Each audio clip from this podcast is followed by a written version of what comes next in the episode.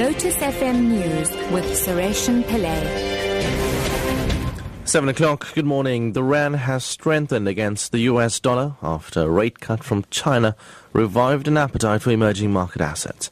The rand has risen to 12 rand 99 against the greenback after spiraling to its weakest ever level beyond 14 rand on Monday. The Johannesburg Stock Exchange also gained more than 2.5%. However, HSBC bank trader Dominic Bunning has cautioned that domestic dynamics, as shown by South Africa's disappointing GDP figures, remain on the back foot, and this will make it harder for the local currency to make longer term gains. Meanwhile, analysts have warned that food prices will begin to rise. They've sounded the warning following Statistics South Africa's release of the gross domestic product figures yesterday. They show that South Africa's economy contracted by 1.3% in the second quarter.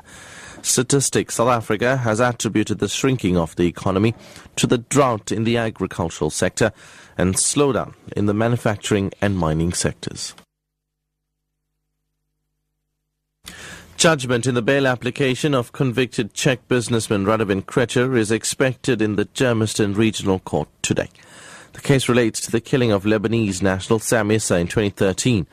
On Monday, Krejcir was found guilty of attempted murder and kidnapping in a separate matter. Meanwhile, the trial of the man charged with the culpable homicide of television presenter Simba Mhere is set to begin in the Randburg Magistrates Court this morning. Noma Bulani reports.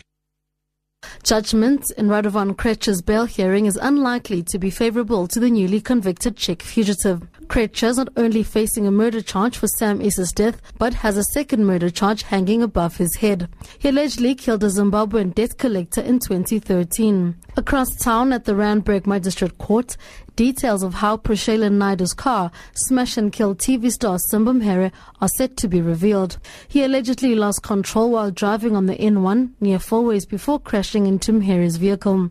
The presenter and his friend Katie Shea O'Brien were killed instantly. Alcohol level tests were not conducted on Naidu. The Engen refinery in Durban is up and running again after a month's maintenance break. Earlier this month, Gauteng motorists experienced fuel shortages after problems cropped up at another refinery belonging to Sapref, as well as the fuel pipeline to Johannesburg.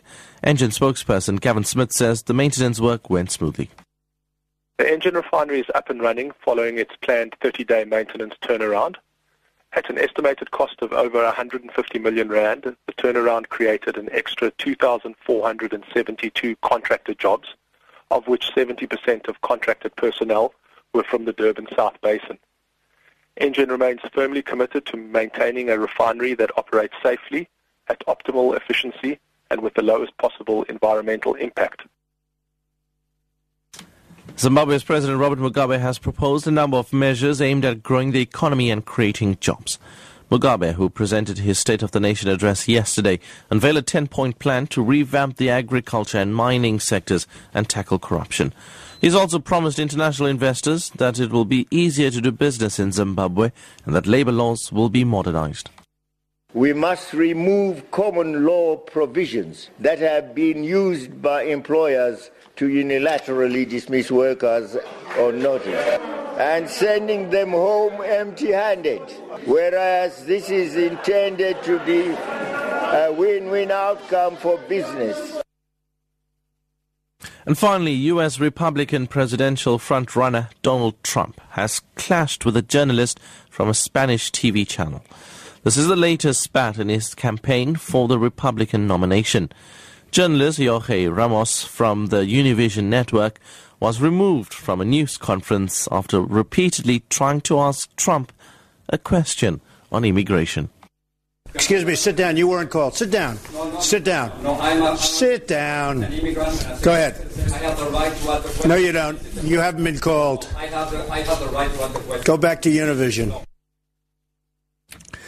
Top story at 7 o'clock. The Rand has strengthened